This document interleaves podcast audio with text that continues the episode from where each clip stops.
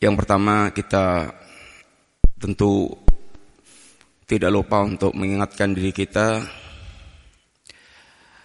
senantiasa bersyukur kepada Allah Subhanahu wa taala atas segala nikmat dan karunia yang Allah limpahkan kepada kita. Dan tidak ada nikmat Allah yang lebih besar lebih agung bagi seorang hamba melebihi apabila kita senantiasa oleh Allah diberikan taufik untuk di atas siratal mustaqim alias nikmat agama. Sebagaimana yang Nabi ingatkan pada kita bahwa secara umum semua para hamba itu berlimpah ruah dengan nikmat Allah Subhanahu wa taala. Ada yang sifatnya nikmat umum, nikmat yang berkaitan dengan segala pernak-pernik kebutuhan kehidupan secara umum manusia di dunia ini. Dan ada nikmat khusus. Itu nikmat hidayah agama yang hanya Allah berikan kepada hamba-hamba Allah yang Allah cintai.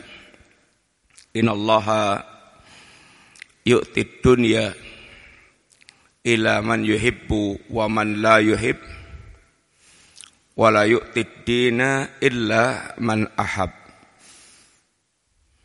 Allah tidak akan Allah sungguhnya Allah SWT memberikan nikmat agama nikmat dunia itu kepada siapa pun.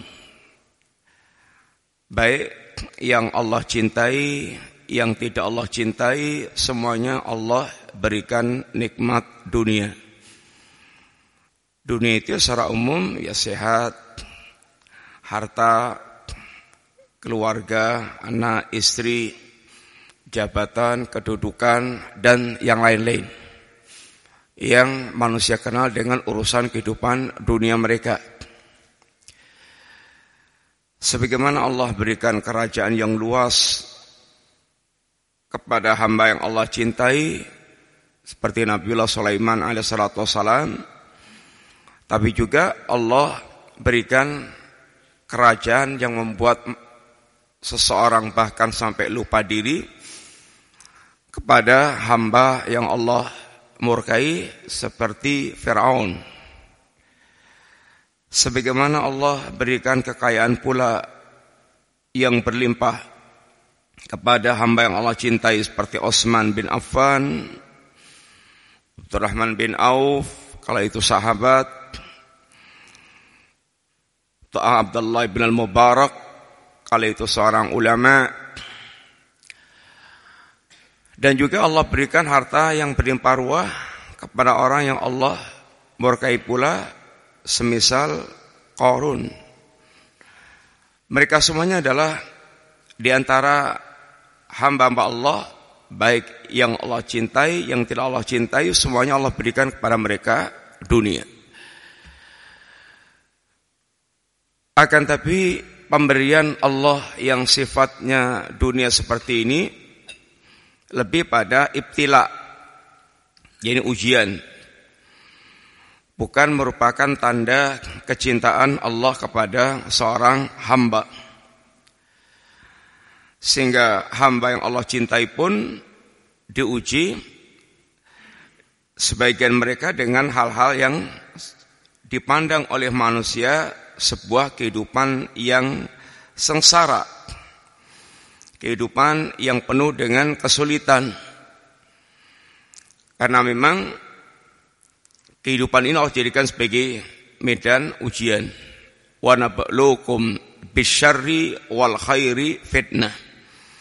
Dan benar-benar kami uji kalian dengan perkara yang kalian anggap buruk, sakit, miskin, bangkrut, kesulitan dalam urusan dunia,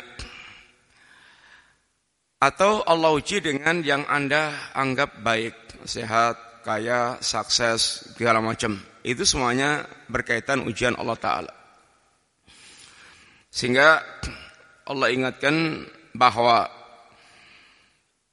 pandangan yang keliru kalau seorang itu dibukakan Allah tentang dunia dengan mudah seakan-akan dia dicinta oleh Allah Ta'ala kalau dia dipersempit dunianya seakan-akan dia dibenci oleh Allah Ta'ala.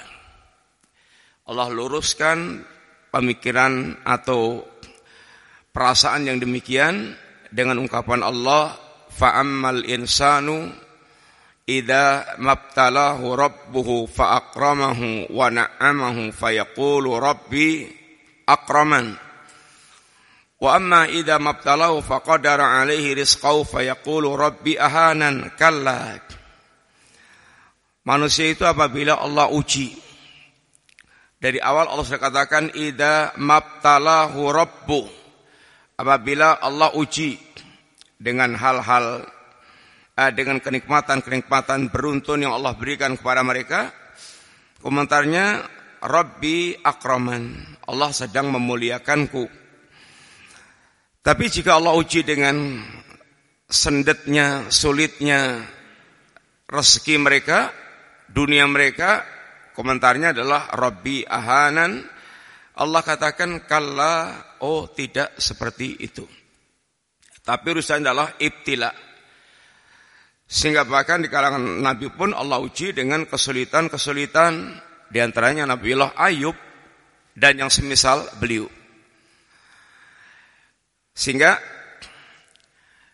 Allah ingin melihat di antara hamba ini di dunia ini apakah menjadi abdan syakuran hamba yang bersyukur kepada Allah Ta'ala atau hamba yang justru kafuran, hamba yang kufur kepada Allah, atau hamba yang mereka soburan, hamba yang bersabar kepada Allah, atau hamba yang mereka justru putus asa dengan ujian-ujian Allah Ta'ala. Jamaah sekalian, sehingga selama kita masih diberikan Allah taufik, kecenderungan kita terhadap agama kita, mudah-mudahan itu menjadi alamat kebaikan yang Allah kendaki bagi kita semuanya. Yang di antara sabda Rasulullah SAW mayuritillahu bi khairan yufaqihu fid din. Barang siapa Allah kendaki kebaikan baginya Allah akan fakihkan dia tentang agama man arada idza arada Allah bi abdil khaira ista'malahu jika Allah mengendaki kebaikan bagi seorang hamba, Allah akan pekerjakan hamba itu. Kata para sahabat, Ya Rasulullah, kaifa yastamilu? Bagaimana Allah mempekerjakan hambanya itu? Kata Nabi, liwaffiquhu li amalin salih qabla mauti. Hamba itu akan Allah sibukkan untuk Allah berikan taufik untuk beramal saleh sebelum kematiannya. Mudah-mudahan sekalian kecenderungan kita kepada agama kita secara ilmu dan amal menjadi bagian alamat kebaikan yang Allah berikan kepada kita sampai akhir hayat kita. Dan bermajelisnya kita di majelis-majelis ilmu adalah satu di antara cara kita untuk senantiasa memelihara ini keimanan kita, agama kita, karena ilmu merupakan rohnya kehidupan iman kita, ilmu merupakan cahaya kehidupan kita, dan ilmu merupakan air yang akan menyegarkan pohon keimanan yang ada di dalam hati kita. Sehingga tanpa kita senantiasa punya kecenderungan kepada ilmu risalah, kita akan bisa menjadi orang-orang yang hati kita mati karena tidak mengenal risalah, kita menjadi orang yang paling gelap dalam memandang kehidupan sehingga tidak tahu, tidak bisa membedakan antara yang hak dengan yang batil atau lamanya kita tidak menyiram tanaman iman kita dengan air risalah bisa menjadikan tanaman iman kita kering, layu, bahkan bisa kemudian menuju pada kematian. Sekalian pagi hari ini kajian kita sedikit menjawab pertanyaan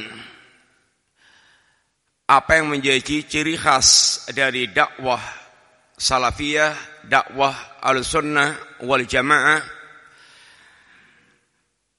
yaitu kenapa sih kok akidah dulu? Kita tahu dalam lapangan dakwah yang kita lihat, saksikan dan kita terjun di dalamnya ciri khas ahlu sunnah atau ciri khas dakwah salafiyah adalah sangat mendahulukan ini dakwah akidah secara umum, dakwah tauhid secara khusus perhatiannya sangat besar. Di mana pun kita mendapatkan komunitas salafiyah, dakwah al-sunnah, di negeri kita, di negeri luar kita, pasti ciri khas yang kita dapatkan dakwah ini sangat perhatian sekali dengan urusan akidah. Bahkan apa pun spesialisnya para ulama kita. Para ulama kita memiliki spesialis yang berbeda-beda. Ada yang takhasusnya ilmu hadis, ilmu tafsir, kemudian tarikh atau sirah.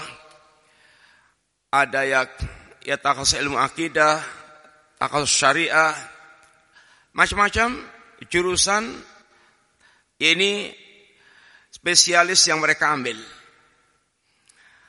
Tetapi apa pun spesialisnya, selalu para ulama kita senantiasa memiliki perhatian yang sangat besar terhadap perkara akidah. Kalau zaman kita, ulama yang masih hidup di antaranya adalah Syekh Saleh Al-Fauzan. Beliau takhasusnya adalah syariah.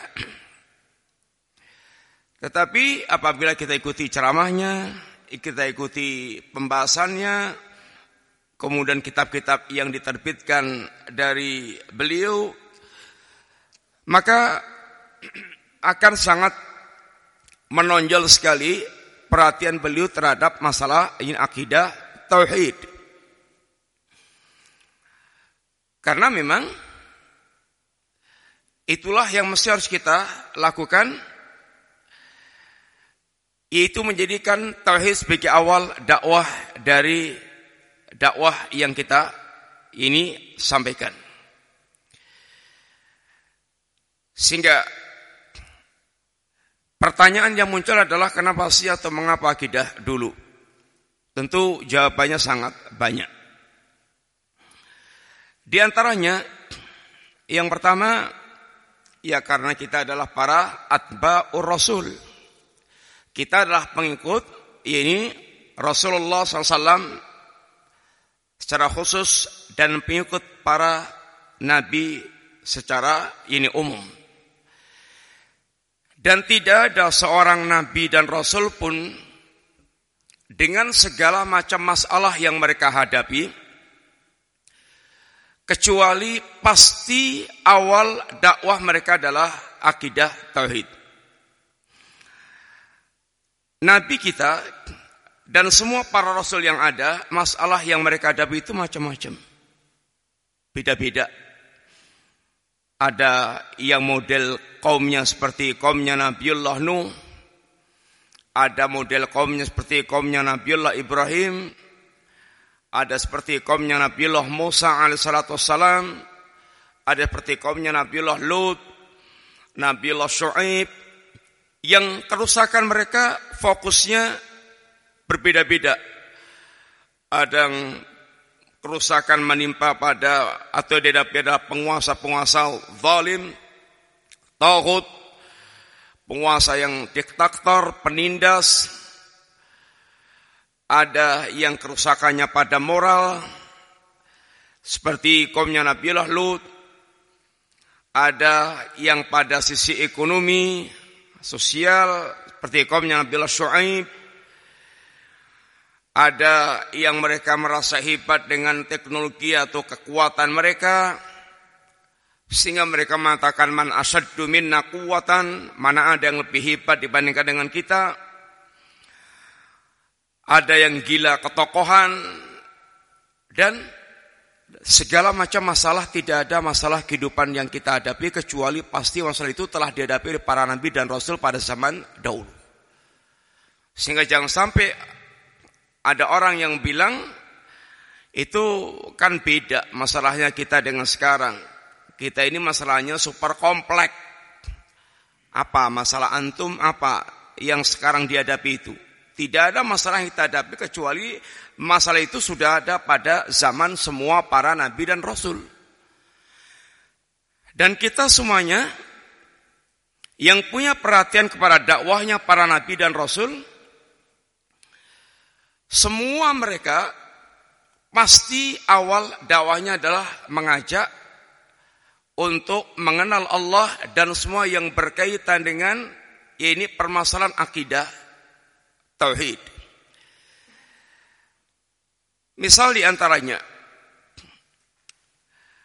yang orang pilih dari semua para nabi dan para rasul ulul asmi umpamanya.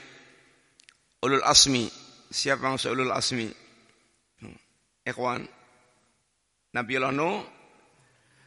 Kemudian Ibrahim, Musa, Isa, Nabiullah Muhammad SAW.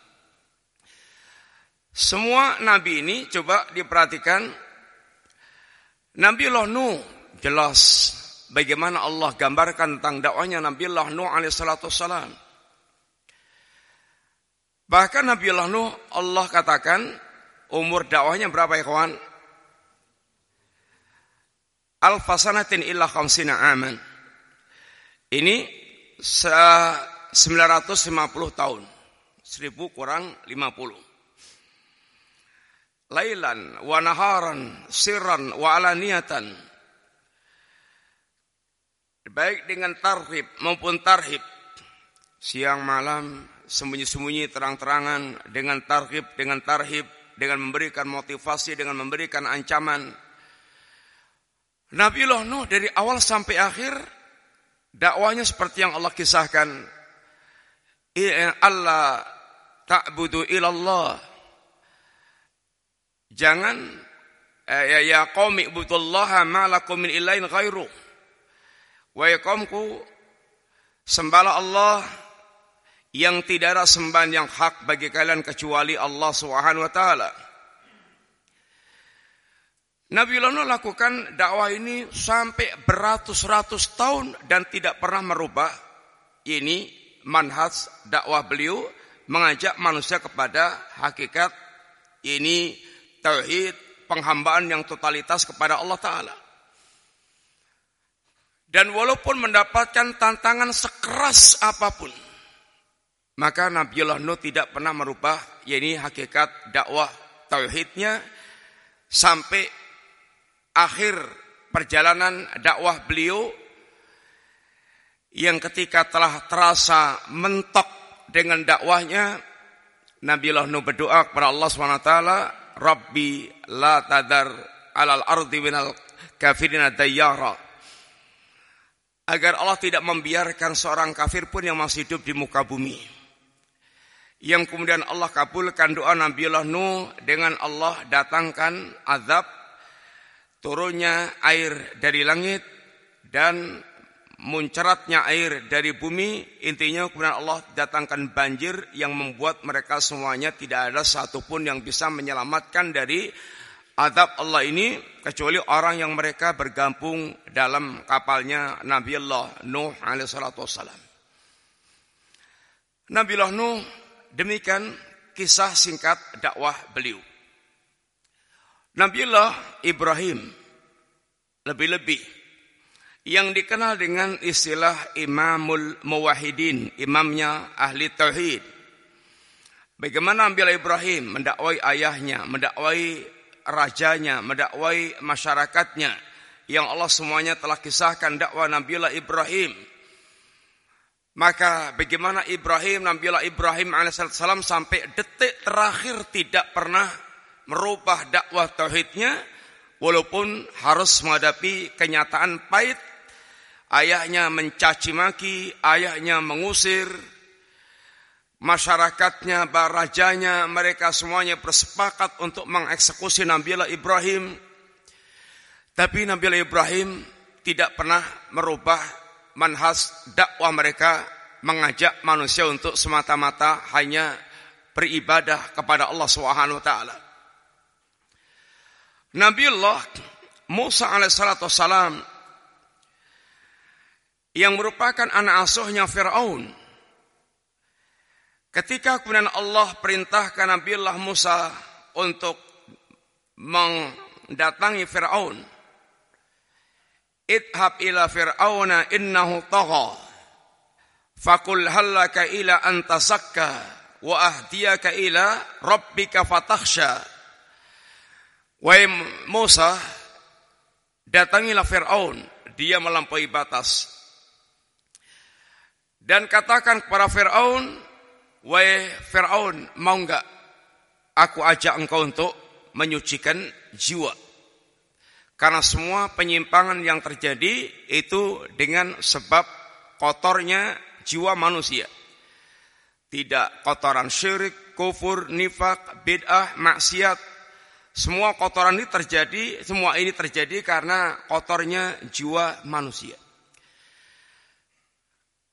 Dan akan aku tunjukkan engkau kepada Robmu yang sesungguhnya fatahsya sehingga engkau bisa tumbuh rasa takut yang sebenarnya. Cara untuk mentaskiah, cara untuk membersihkan jiwa agar tumbuh kebaikan-kebaikan selayaknya seorang hamba. Dia bagaimana bisa betul-betul menghamba kepada Rob yang menciptakan dia. Dia bisa senantiasa tunduk dan patuh kepada Robnya. Dia bisa berbuat baik kepada para hamba Allah. Yang itu merupakan semuanya hasil jiwa yang bersih. Kuncinya adalah wa ahdiyaka ila rabbika akan aku tunjukkan engkau kepada Rabbmu alias Nabiullah Musa pun ya ini bagaimana menuntun manusia mengenal Allah Subhanahu wa taala agar manusia tahu diri sehingga bisa menempatkan dirinya siapa dia, siapa Rob yang harus dia ini sembah. Dengan segala resiko yang Nabiullah Musa hadapi. Dan Nabiullah Musa tidak pernah merubah yaitu manhas dakwah mengajak manusia kepada perkara akidah tauhid yang sangat agung ini. Nabiullah Isa demikian pula Ma qultu lahum illa ma bi. Ya Allah tidak ada yang aku katakan kepada mereka kecuali apa yang kau perintahkan kepadaku. Ya Bani Israel, U'budullaha rabbi wa rabbakum. Wahai Bani Israel, sembahlah Allah yang Allah adalah Robku dan Rob kalian semuanya.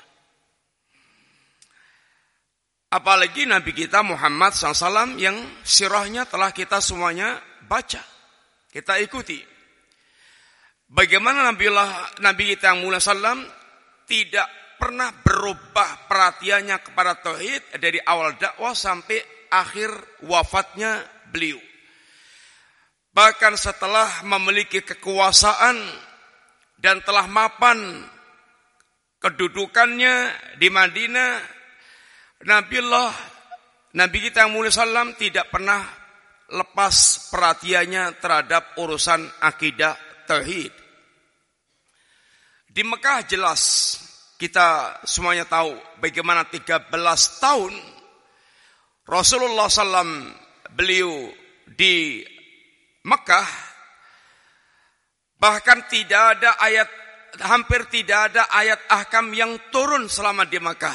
Semua ayat-ayat yang turun berkaitan dengan masalah akidah secara umum dan tauhid ini secara khusus. menanamkan hal-hal yang mesti harus nancep di dalam hati mereka. Kecuali turun ayat salat pada waktu peristiwa Isra dan Mi'raj yang dikatakan sebagian ulama adalah tiga tahun sebelum hijrahnya Rasulullah SAW. Tapi keumuman semuanya adalah berkaitan dengan bagaimana mereka mengenal Allah, bagaimana mereka mengenal kampung akhirat, yang semuanya berkaitan dengan hal-hal yang sifatnya adalah ini amaliyah kalbiyah, ini amalan hati, sehingga hampir tidak ada ayat ahkam yang turun kecuali salat. Ayat perintah dan larangan secara umum ini turun di Madinah. Tapi selama di Madinah pun baik dalam suasana damai maupun perang Nabi tidak pernah lepas perhatiannya di urusan akidah tauhid sampai menjelang wafatnya. Ketika Nabi mendengar Dzulkhulasah yang ada di Yaman di mana sebagian orang mereka masih menyembah patung berhala. Maka Nabi kirim ini Abdullah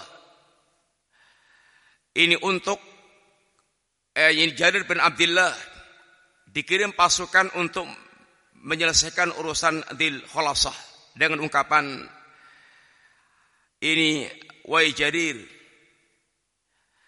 maukah engkau menenteramkan hatiku dari Dhul Khulasah? Maka singkatnya diberangkatkanlah pasukan Jarir bin Abdullah untuk menyelesaikan urusan Dhul Khulasah. Selesai tugas menghancurkan Dhul Khulasah, diutuslah untuk melapor kepada Nabi bahwa tugas telah sukses. Dihancurkan Dhul. Maka utusan ini didoakan oleh Rasulullah SAW sampai lima kali. Doa keberkahan yang berkait dengan tugas penghancuran Dhul. Konfirmlah ada dua sisi ada dua perhatian penting yang perlu kita perhatikan di dalam yaitu kisah ini. Nanti bisa lihat nanti dalam kisahnya dalam kitabnya Syabd Malik Ramadhani situ Duror di sana dibawakan di antaranya. Yang pertama adalah perkataan Nabi, "Wahai Jarir, maukah engkau menenteramkan hatiku dari Dzul Pertanyaannya kepada para dai yang terjun di medan lapangan dakwah. Apa yang membuat gelisah hati para doa kita? Apakah yang membuat gelisah itu karena dia masih mendengar adanya tempat-tempat di mana Allah disekutukan dengan pohon, dengan benda-benda keramat, dengan kuburan-kuburan keramat, atau kegelisahan yang menyelimuti hatinya berbeda dengan kegelisahan Nabi ini. Gelisah karena belum menduduki jabatan-jabatan politik, gelisah karena belum menjadi yakni tokoh di sebuah komunitas masyarakat masyarakat yang tentu perhatian ini berkaitan dengan apa yang mereka lakukan. Orang yang perhatiannya ya ini kegelisahan hatinya karena masih didengar di berbagai tempat Allah Subhanahu wa taala disekutukan dengan berbagai macam hal.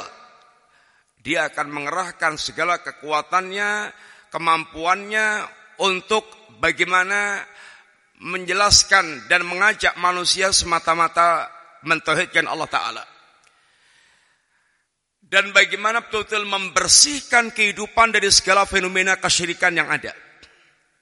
Dia akan habiskan waktunya, dia akan curahkan segala kemampuannya untuk menyebarkan dan mengajak manusia pada dakwah tauhid ini. Adapun orang yang mereka perhatiannya atau kegelisahan hatinya itu karena urusan jabatan, urusan kedudukan, demikian pula dia akan kerahkan segala kemampuannya untuk fokus mendapatkan ini kursi-kursi jabatan di pemerintahan. Karena dia sangka itu akan bisa akan dengan mudah merubah manusia.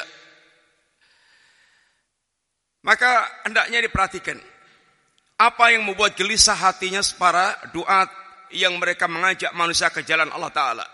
Adakah kegelisahan mereka seperti kegelisahan Rasulullah SAW? Yang kedua, seberapa besar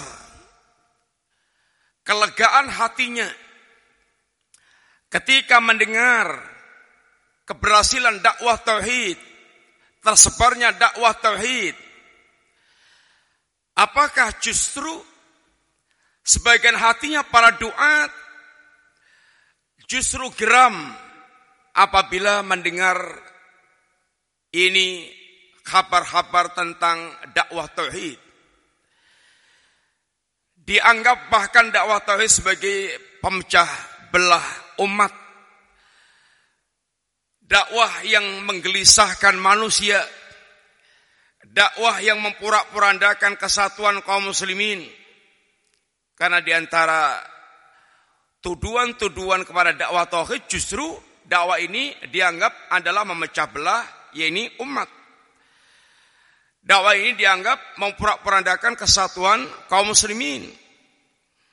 Bahkan ketika mereka mengajak bersatu untuk menghadapi kenyataan fenomena yang menimpa muslimin di hadapan para musuh yang luar biasa makarnya itu. Ajakan persatuannya syaratnya sangat miris. Jangan bicara akidah, tauhid, jangan bicara tauhid syirik, jangan bicara sunnah bid'ah. Kalau ajakannya itu, lalu apa yang tersisa dari Islam? Apa yang akan kita dakwahkan dari Islam?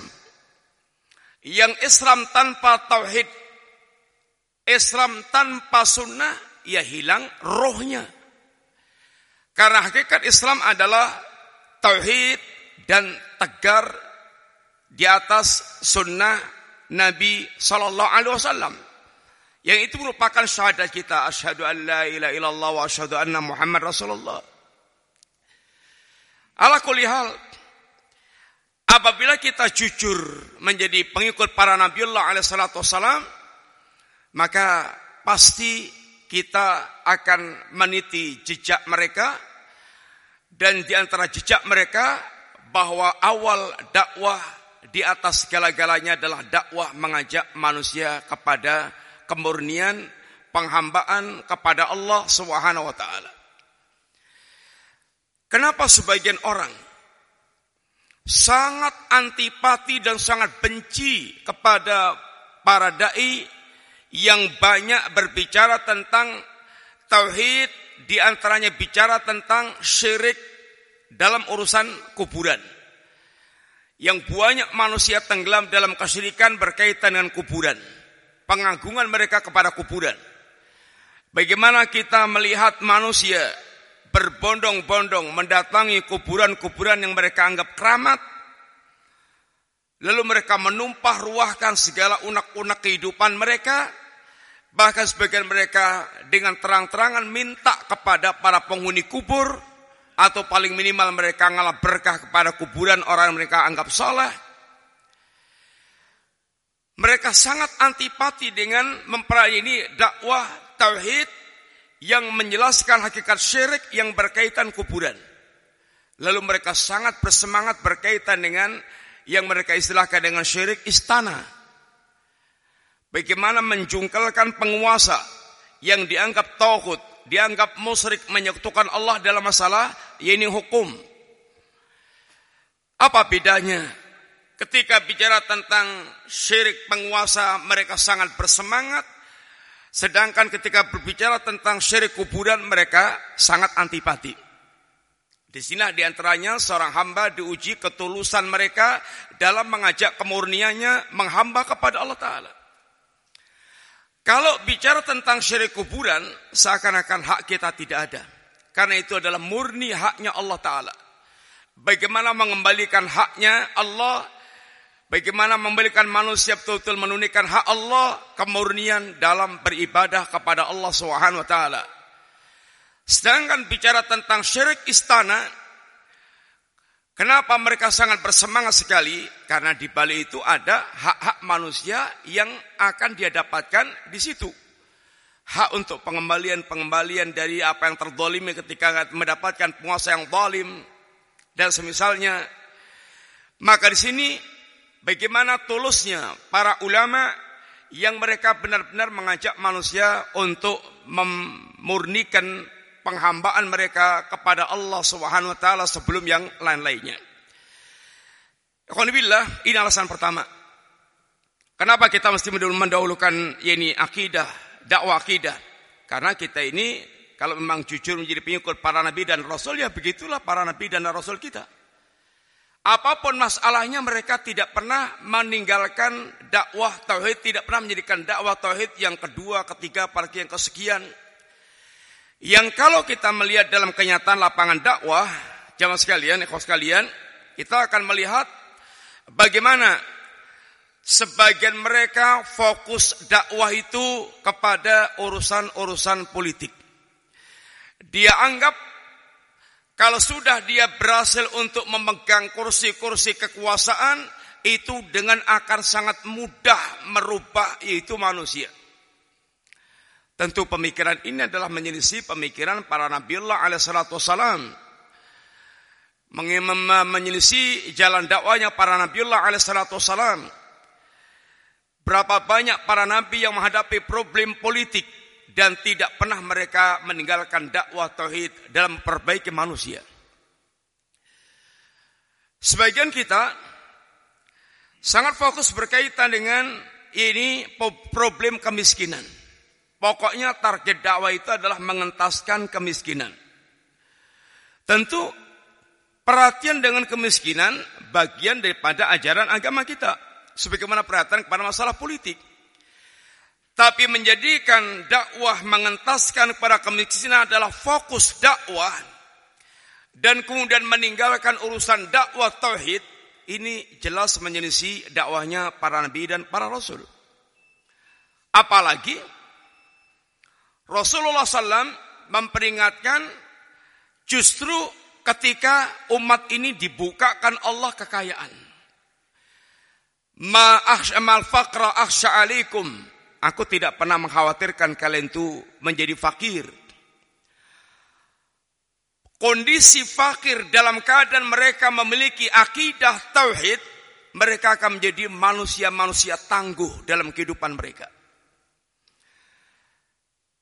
Kondisi mereka fakir, tapi mereka memiliki keimanan yang sehat, iman mereka sehat, mereka akan menjadi manusia-manusia mulia di tengah-tengah kehidupan mereka. Tapi yang Nabi justru khawatirkan adalah akan tapi yang aku khawatirkan adalah antum sata alaikum dunia.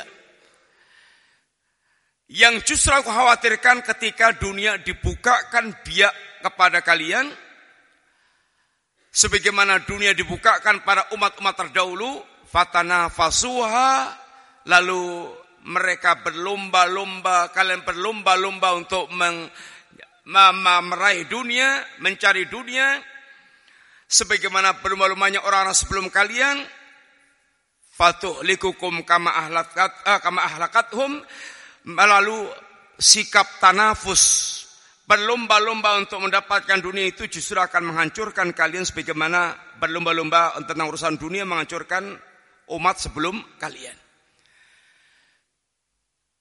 Semuanya kita membutuhkan harta dan kekayaan. Tapi ketika seorang dia hidup mewah dengan serba kecukupan tanpa mereka memiliki akidah tauhid, ini sangat membahayakan dan bahkan para sahabat mengungkapkan ini ubtulina biddara fasabarna kita diuji Allah dengan kesulitan-kesulitan, kita ini bisa bersabar. Tetapi wabtulina bisara falam nasbir. Dan ketika kita justru diuji Allah dengan kemudahan-kemudahan, banyak di antara kita yang tidak bisa bersabar. Dengan kekayaannya, dengan kemudahannya, yang menyeret mereka justru kepada sikap tanafus di dunia, berlomba-lomba untuk mendapatkan dunia, yang ini akan mengantarkan kepada sikap tabagut, tadabur, saling membenci, saling membelakangi, bahkan saling membunuh di antara mereka, karena urusan ini perkara dunia tersebut. Intinya, bahwasanya memang kebutuhan kita dengan dunia tidak ada yang mengingkari. Tetapi ketika dakwah itu diarahkan hanya fokus kepada perkara ini, ini sangat membahayakan. Dan demikian pula ada mereka fokus dakwahnya kepada akhlak dan tidak kita ingkari akhlak adalah bagian besar beragama kita. Tetapi dakwah akhlak tanpa mendakwahkan akidah tauhid sama dengan dia berdakwah, yakni mendakwahkan manusia, yakni mengajak untuk tidak berakhlak kepada Allah Subhanahu wa taala. Karena akhlak pertama yang mesti kita bangun adalah akhlak kepada Allah Subhanahu taala. Dan akhlak yang bermunculan dalam kita bermuamalah dengan manusia sesungguhnya dampak daripada ini ini akidah yang tertanam di dalam hati seorang. Ini yang pertama. Alasan kenapa kita mesti mendahulukan akidah ya karena kita adalah para pengikut para Nabiullah alaihissalatu wassalam dan para nabi kita menjadikan akidah merupakan awal dakwah mereka. Yang kedua, sekalian, kenapa kita mesti mendahulukan akidah? Karena akidah itu adalah asas dalam kita beragama. Kalau itu pohon akidah itu menempati bagian akarnya, kalau itu bangunan akidah itu menempati pada bagian pondasinya. Dan semua kita tahu, kalau kita mau menanam pohon dan kita berharap pohon ini tumbuh baik, bagus, tegar, maka pasti yang pertama kali diperhatikan adalah ya ini pertumbuhan akarnya. Itu pasti. Karena semua masalah yang tumbuh di atasnya itu daunnya, buahnya, batangnya dan segala macam itu berkaitan dengan ya ini kondisi akar daripada pohon tersebut. Semua kerusakan yang ada di atasnya itu pasti ya ini berkaitan dengan fenomena adanya kerusakan pada bagian akar. Yang kalau kalau kita melihat pertumbuhan pohon tidak pohon yang kering, nggak tumbuh bagus, nggak tumbuh seger, atau ada masalah-masalah berkaitan dengan ini ranting, batang sampai buahnya, maka para petani kita bagaimana mengajarkan betul-betul untuk memperhatikan bagian akarnya. Antum lihat, antum cepol atau antum ambil pohon itu pasti akan ada kelihatan ada masalah di akarnya. Selesaikan akarnya, semprot, bersihkan, kemudian semprot, suburkan, akarnya bagus, insya Allah yang tumbuh di atasnya akan menjadi ya ini bagus. Kalau itu bangunan, ketika kita ingin membangun sebuah gedung, mau bicara tingkat berapa, maka perhatian pertama berkaitan dengan berapa atau pondasi, kekuatan pondasi yang perlu untuk dia perhitungkan. Dia mau bangun gedung tingkat berapa? Mau tingkat 10, tingkat 20, tingkat berapa? Maka pasti perhatian pertama adalah ini uh, pra kepada ini pondasi yang harus dia siapkan. Demikian pula kita akan membangun kepribadian kita menjadi kepribadian seorang muslim yang ideal. Membangun muslim yang sejati, yang sungguhnya. Yang Allah Subhanahu wa taala memberikan tamsil tentang kehidupan kita sebagai seorang mukmin kasyajaratin thayyibah. Alam tara kaifa daraballahu mathalan kalimatan thayyibatan kasyajaratin thayyibatin asluha thabitun wa far'uha fis sama tu'ti ukula kula hinin bitni rabbiha. Tidakkah Anda perhatian Anda perhatikan bagaimana Allah Subhanahu wa taala telah membuat tamsil terhadap kalimat taibah, tamsil tentang kalimat taibah, kalimat iman, kalimat la ilallah, kalimat takwa, kalimat Islam. dan taibah, seperti pohon yang bagus. Pohon yang bagus ini digambarkan Allah asluha sabitun, akarnya kuat. Wa far'uha fis sama, batang percabangannya menjulang tinggi. Tu'ti ukula kullahinin bitni rabbiha, yang pohon ini setiap senantiasa setiap saat mengeluarkan buah-buahannya dengan izin Rabbnya. Alhamdulillah, tamsil ini secara singkat diterang oleh para ulama karena setiap tamsil itu tujuannya kata eh, Allah la'allakum yatafakkarun. La ini la'allahum yatafakkarun. La'allahum yatadakkarun agar mereka bisa mengambil pelajarannya, agar mereka merenungkan tentang tamsil tersebut. Dan Allah Subhanahu wa taala ini Uh, tegaskan pula wa tilkal amsalu nadribu linnasi la'allahum yatafakkarun. Dan tidak akan berpikir tentang setiap tamsil Allah tidak akan memahami tamsil Allah illal alimun kecuali orang yang alim. Tamsil-tamsil itu untuk mendekatkan, memudahkan memahami satu yang abstrak dengan tamsil yang nyata. Iman kita adalah abstrak. Tetapi Allah tamsilkan dengan pohon hal yang real yang bisa kita lihat. Pohon ini secara struk secara bagian bagiannya, secara singkatnya, pokoknya adalah ada bagian akar, ada bagian batang percabangan, ada bagian yaitu buah-buahannya. Yang menempati bagian akar itu adalah akidah tauhid. Akar yang menempati bagian akidah tauhid. Kemudian batang percabangan ini adalah amal-amal soleh yang terangkat naik kepada Allah Ta'ala.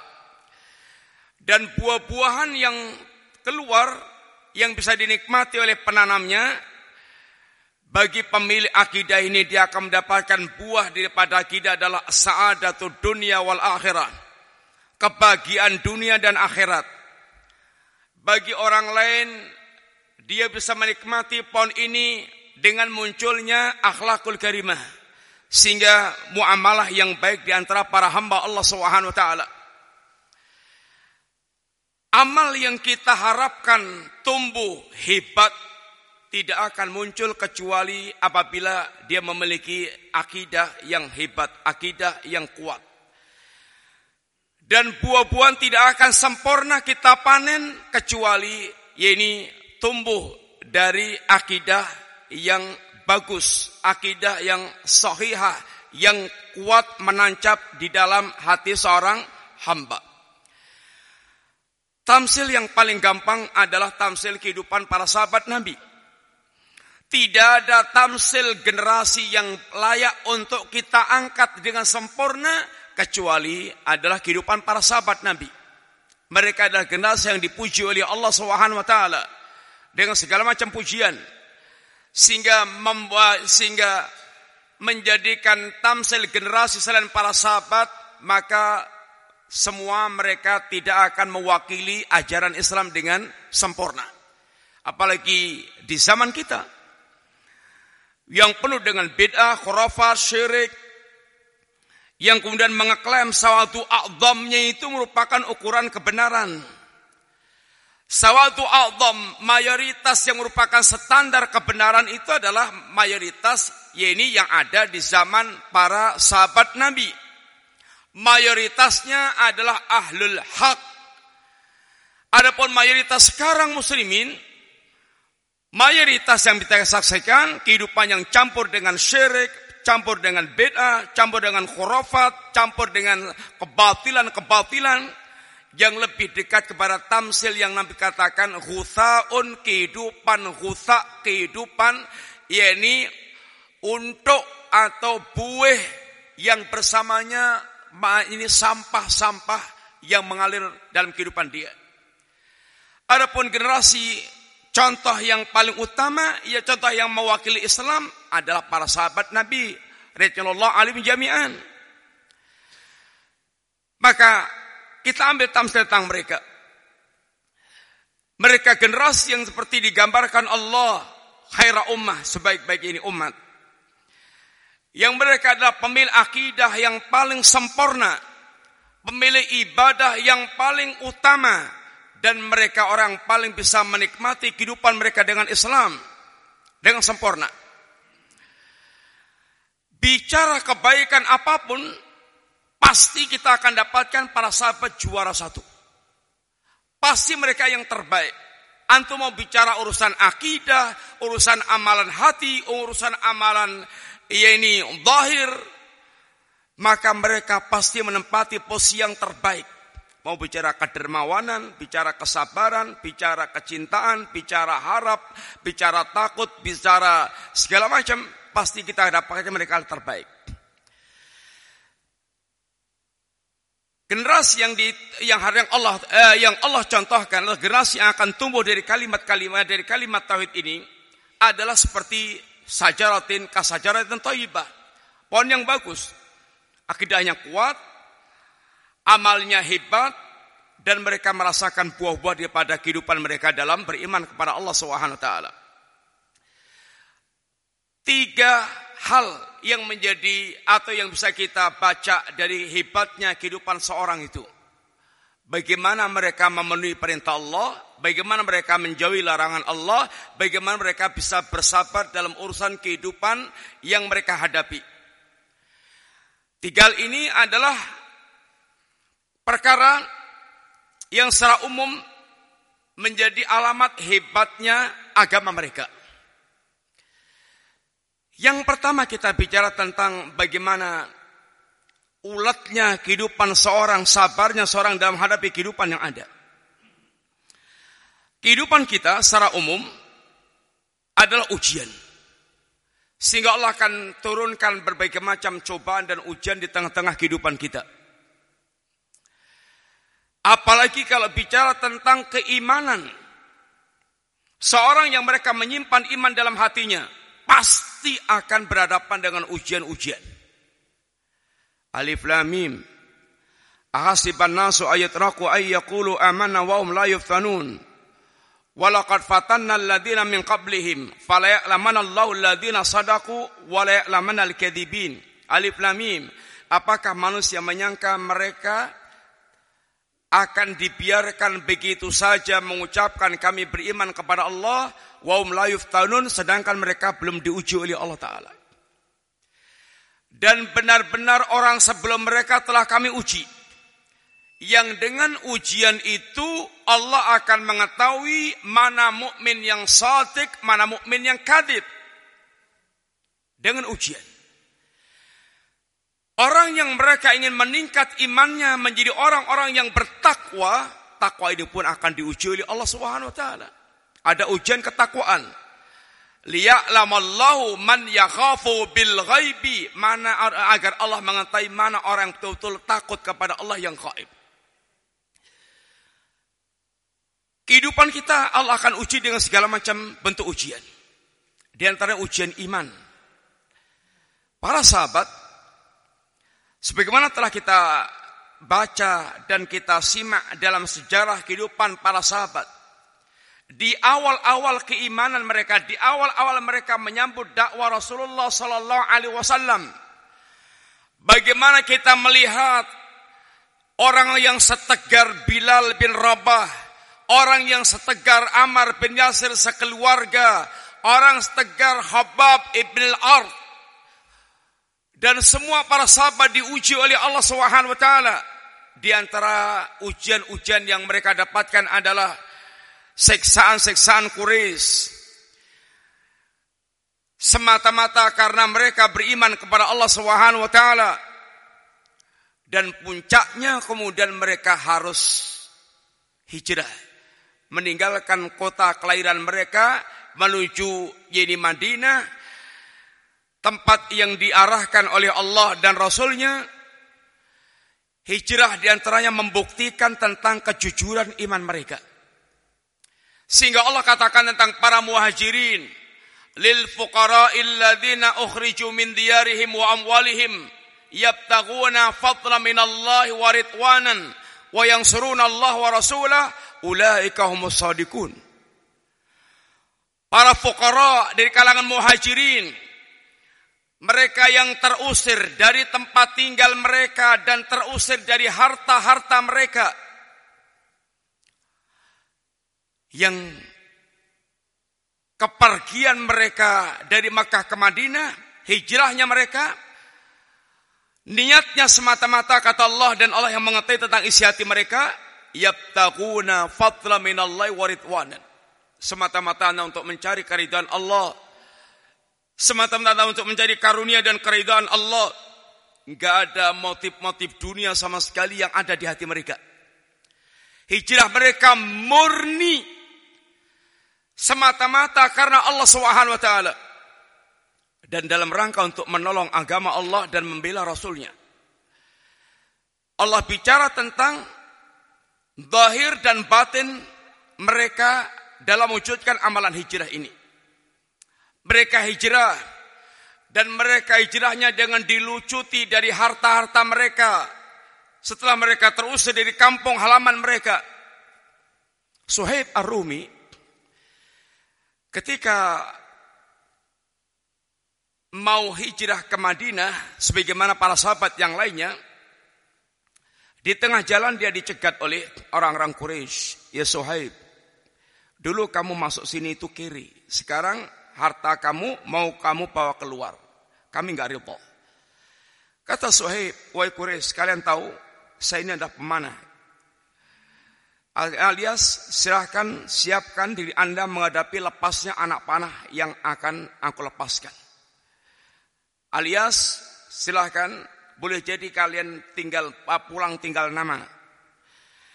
Tapi kata Suhaib, tapi kalau kalian mau aku akan lepaskan seluruh hartaku untuk kalian. Dan bahkan aku tunjukkan di mana simpanan hartaku. Ambil. Semua ini Suhaib lakukan semata-mata dalam rangka untuk bisa dilepas bebas melenggang ke Madinah. Dan dalam pandangan Suhaib, ini adalah transaksi perdagangannya. Akan dia bayar berapapun harganya karena yang akan dia beli adalah perkara yang sangat mahal. Bagi seorang mukmin, semua yang Allah tawarkan adalah barang dagangan. Yang kalau dia beli dengan apa yang dia miliki, Allah akan berikan pada mereka surga. Inna Allah stara minal mu'minina angfusam wa amwalam bi anna laumul jannah. Maka ketika Suhaib sampai di Madinah, disambut oleh Nabi dengan sambutan hangat, dan dikatakan pada Suhaib, Rabbi hal bayu ya Aba Yahya. Rabbi hal bayu ya Aba Yahya. Sungguh sangat beruntung perdagangan anda wahai Abu Yahya. Sungguh sangat beruntung perdagangan anda wahai Abu Yahya. Dia berdagang dengan siapa? Dia berdagang dengan Allah Subhanahu wa taala. Apa yang dia jual?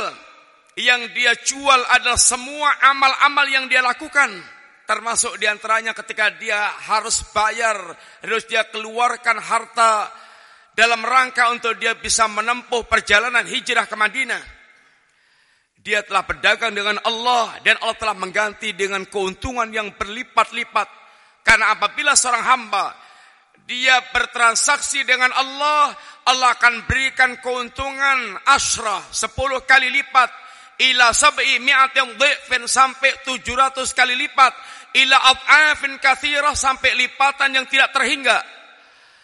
Maka seorang mukmin tidak ada istilah bagi dia sisi kehidupannya yang sia-sia. Tetesan keringatnya, capeknya, rupiah yang dia keluarkan semuanya adalah akan dibeli oleh Allah Subhanahu wa taala dengan keuntungan yang berlipat-lipat. Karena semua kehidupannya merupakan perdagangan dia dengan Allah Subhanahu wa taala. Suhaib Ar-Rumi satu di antara contoh bagaimana dia telah menunjukkan ini kehebatannya dalam amal hijrah sebagaimana para sahabat yang lainnya. Mereka tinggalkan semua hartanya, mereka tinggalkan rumahnya, mereka tinggalkan tanahnya, mereka tinggalkan gudang-gudang harta mereka, bahkan keluarga yang tidak mau diajak dia tinggalkan. Yabtaguna fadla minallahi wa ridwanan wa yansuruna Allah wa rasulah ini satu di antara gambaran bagaimana mereka lulus dalam ujian yakni dakwah mereka. Mereka persembahkan total untuk Allah apa pun yang Allah minta akan dia siapkan untuk dia kasihkan. Ini satu di antara buah mereka memiliki akidah tauhid. Sehingga akan akan menunjukkan bagaimana hebatnya mereka ini beramal. Sohib ketika setiap malamnya digambarkan dia seperti kacang di penggorengan. Kelisak-kelisik yang tidak bisa membuat Suhaib tidur. Kata istrinya, Suhaib, tidurlah. Bukan kalau jadikan malam untuk istirahat. Iya. Jalallahu laila sakana likulin nas ila li Suhaib. Betul Allah jadikan malam untuk istirahat untuk manusia tapi eh, kecuali Suhaib. Kenapa? Kata Suhaib, "Idza tadakartu al-jannata wa ma fiha min na'imiha." jika aku ingat surga dengan semua kenikmatan-kenikmatan yang ada di dalamnya tara naumi syauqan laha hatiku uh, tidurku terbang lenyap kantukku lenyap. Karena merindukan aku merindukan menjadi penghuni surga. Saat dia merindukan seandainya menjadi bagian penghuni surga yang bisa menikmati semua kenikmatan jannah apa yang terjadi pada Suhaib? Karena Suhaib telah tertanam dalam hatinya bagaimana gambaran-gambaran tentang jannah yang membuat dia kemudian pun bisa ringan untuk mewujudkan amalan semisal qiyamul lail. Wa idza tadzakartu an-nara wa ma fiha min adzabiha tara qalbi khaufan minha. Dan jika aku ingat neraka dengan semua adab yang Allah sediakan di dalamnya, maka jantungku terbang, hatiku hampir copot karena takut terhadap azab yang Allah ini sediakan dari azab jahanam. Sohib, satu di antara contoh. Orang yang bagaimana militan dalam beragama, militan dalam ujian, dan lihat pula ini sahabat-sahabat yang lainnya.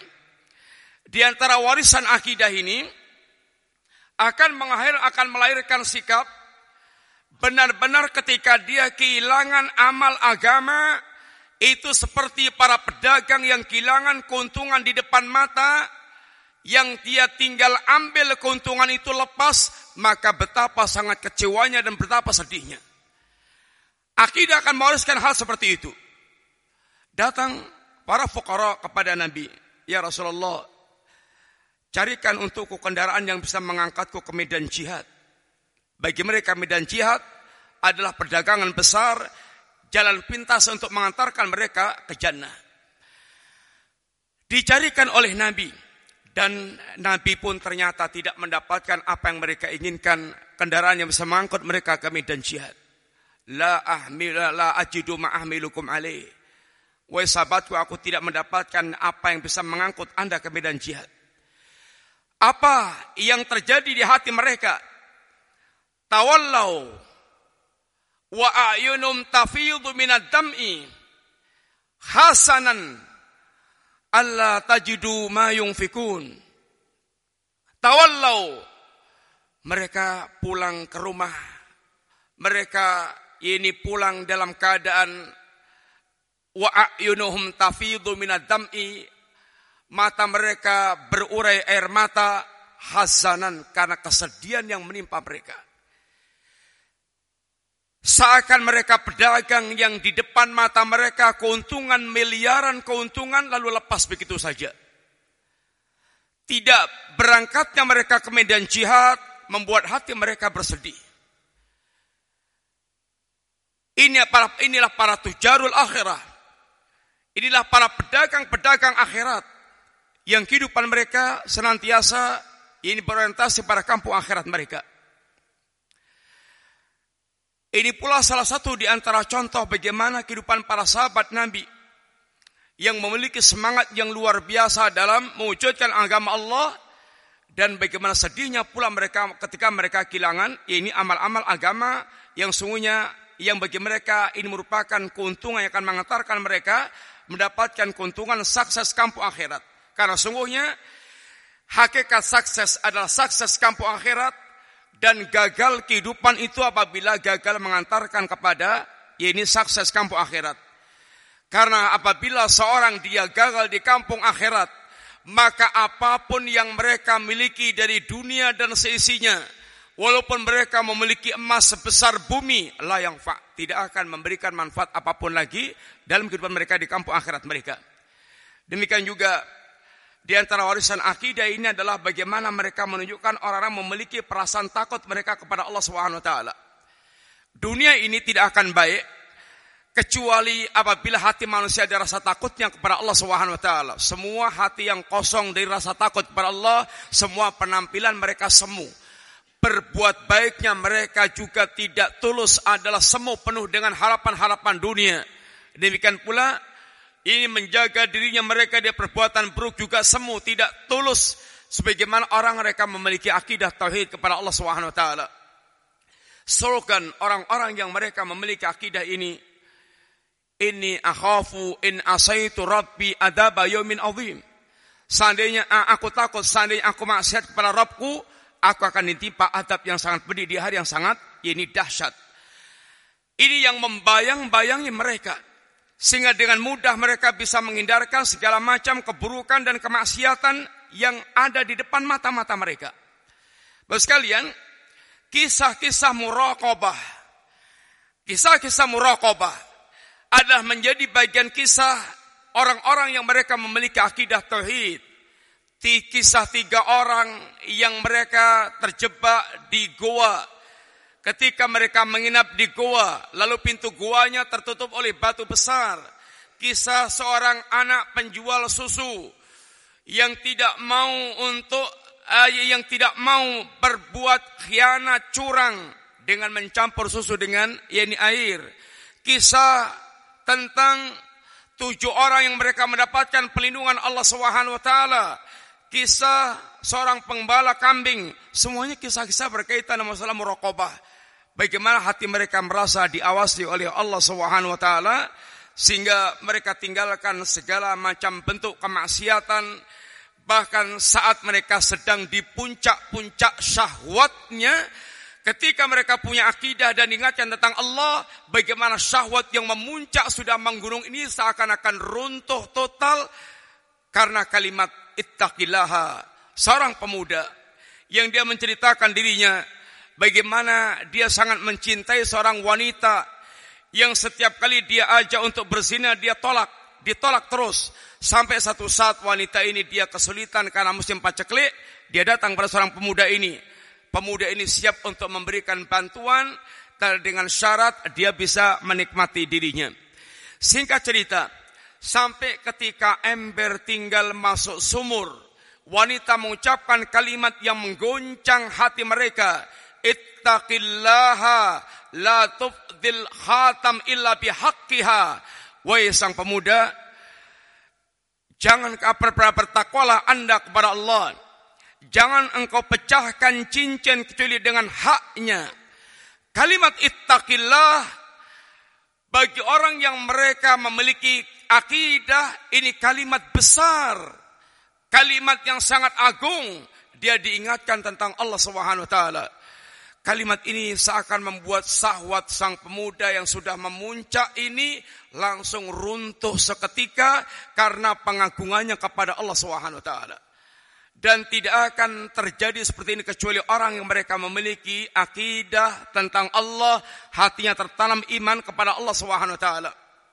Kalian, ini sekilas dan sangat banyak berkaitan dengan kisah-kisah yang berkaitan dengan mereka Orang-orang yang apabila hatinya telah tertanam akidah tauhid, kisah-kisah kehidupan yang berkaitan dengan kehebatan mereka dalam menunaikan amal-amal ketaatan, ya baik yang berkaitan dengan menjauhi perbuatan kemaksiatan, baik yang berkaitan dengan tangguhnya mereka dalam menghadapi ujian-ujian, maka sekarang lihatlah diri kita sejauh mana kecepatan kita menyambut seruan Allah Subhanahu wa taala, sejauh mana kita menjauhi larangan-larangan Allah Subhanahu wa taala, dan sejauh mana tangguhnya kita menghadapi ujian-ujian yang ada, apakah kita menjadi bagian manusia yang mengeluh dengan segala keluhan kita atau kita bersabar dengan kenyataan kita hadapi, ini semuanya sangat berkaitan dengan seberapa uh, akidah yang menancap di dalam hati kita. Yang jelas Allah telah gambarkan seandainya akidah ini menancap dalam hati kita, kita akan tumbuh bagaikan pohon yang ideal, yang akarnya kuat, batang percabangannya hebat, dan buah-buahnya lebat.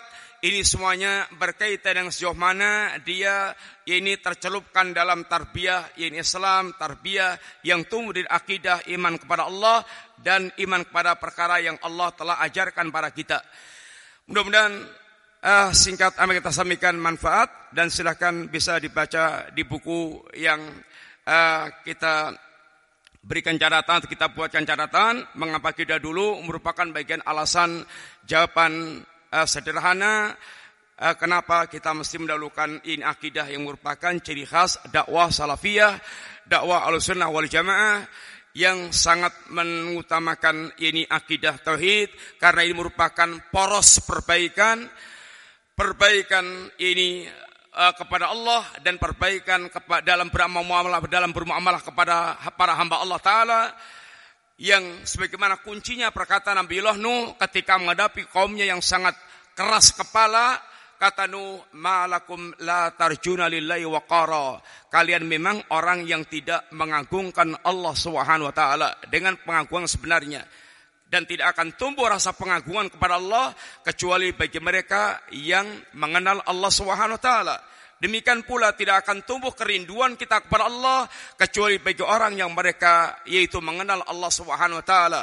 Kerinduan seorang hamba kepada Allah akan membuat mereka benar-benar menikmati segala perintah Allah taala sehingga lezat dengan salatnya, lezat dengan baca Qur'annya, lezat dengan dakwahnya, lezat dengan amal salehnya. Ini hanya akan tumbuh pada orang yang mereka betul mengenal Allah Subhanahu wa taala. Demikian Bapak sekalian semoga manfaat. Kurang lebihnya minta maaf. Jazakumullah khair. Mutanun. Wassalamualaikum ala Muhammadin wa ala alihi wa sahbihi wasallam. Subhanakallahumma wa bihamdika. Asyhadu an la ilaha illa anta. Astaghfiruka wa atubu ilaik. Assalamualaikum warahmatullahi wabarakatuh.